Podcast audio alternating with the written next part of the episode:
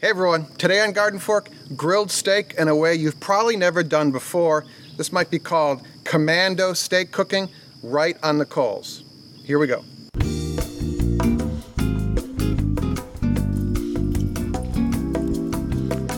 I learned about this from a New York Times food article by Matt and Ted Lee about a restaurant in Dallas. I think it's called Blaze, um, that cooks right on the coals. We start out with a dry rub on your steak.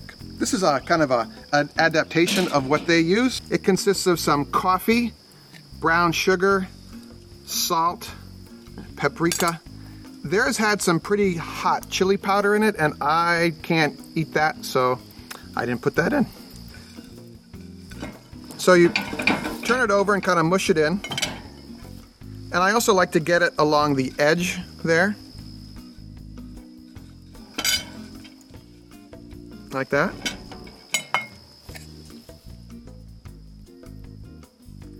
And then ideally you let this sit in the fridge for a couple hours at least.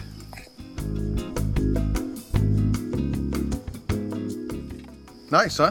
Very nice. Zinfandel steak. This is a New York strip with a bone in.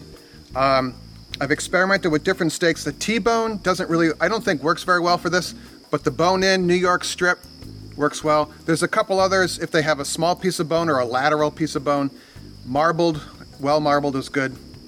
The T-bone, because it has two different cuts of meat on it, basically, it's got the tenderloin, and then the other part that I'm blanking on doesn't work as well.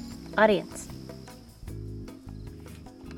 Ooh, I found works best is a pan, a metal pan you don't mind sacrificing, but you're going once you do this once, you're going to do it a lot.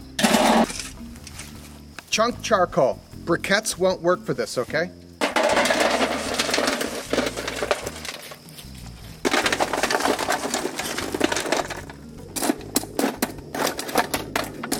If it bothers you, you can blow some of the ash off before you do this, okay?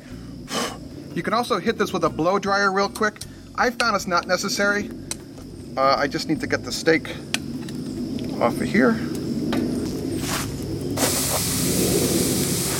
sizzled immediately. And it already smells good. Depending on your steak, this could be three minutes, this could be five or six minutes.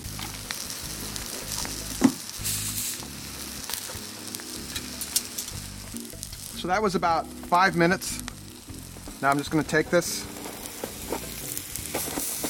turn it, and remove that charcoal. It's not edible.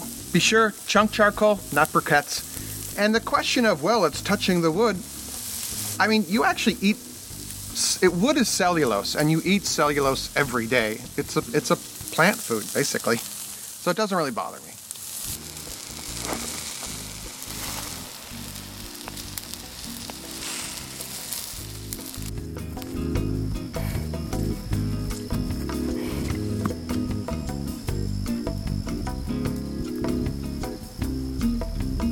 All right, this is actually a little overdone. What was the temperature? Uh, 135 and climbing. So this will take a little longer than when you think, but not as much. So just keep checking the temperature. Uh, you know, the thinner parts will cook faster than the thicker parts. Cover this. Let it rest, okay? Okay. Let's cook some corn. Yeah. Oh, nice. A little overdone.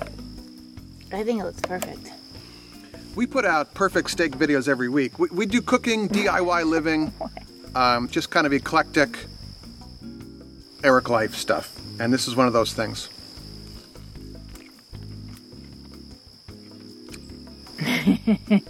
Is good?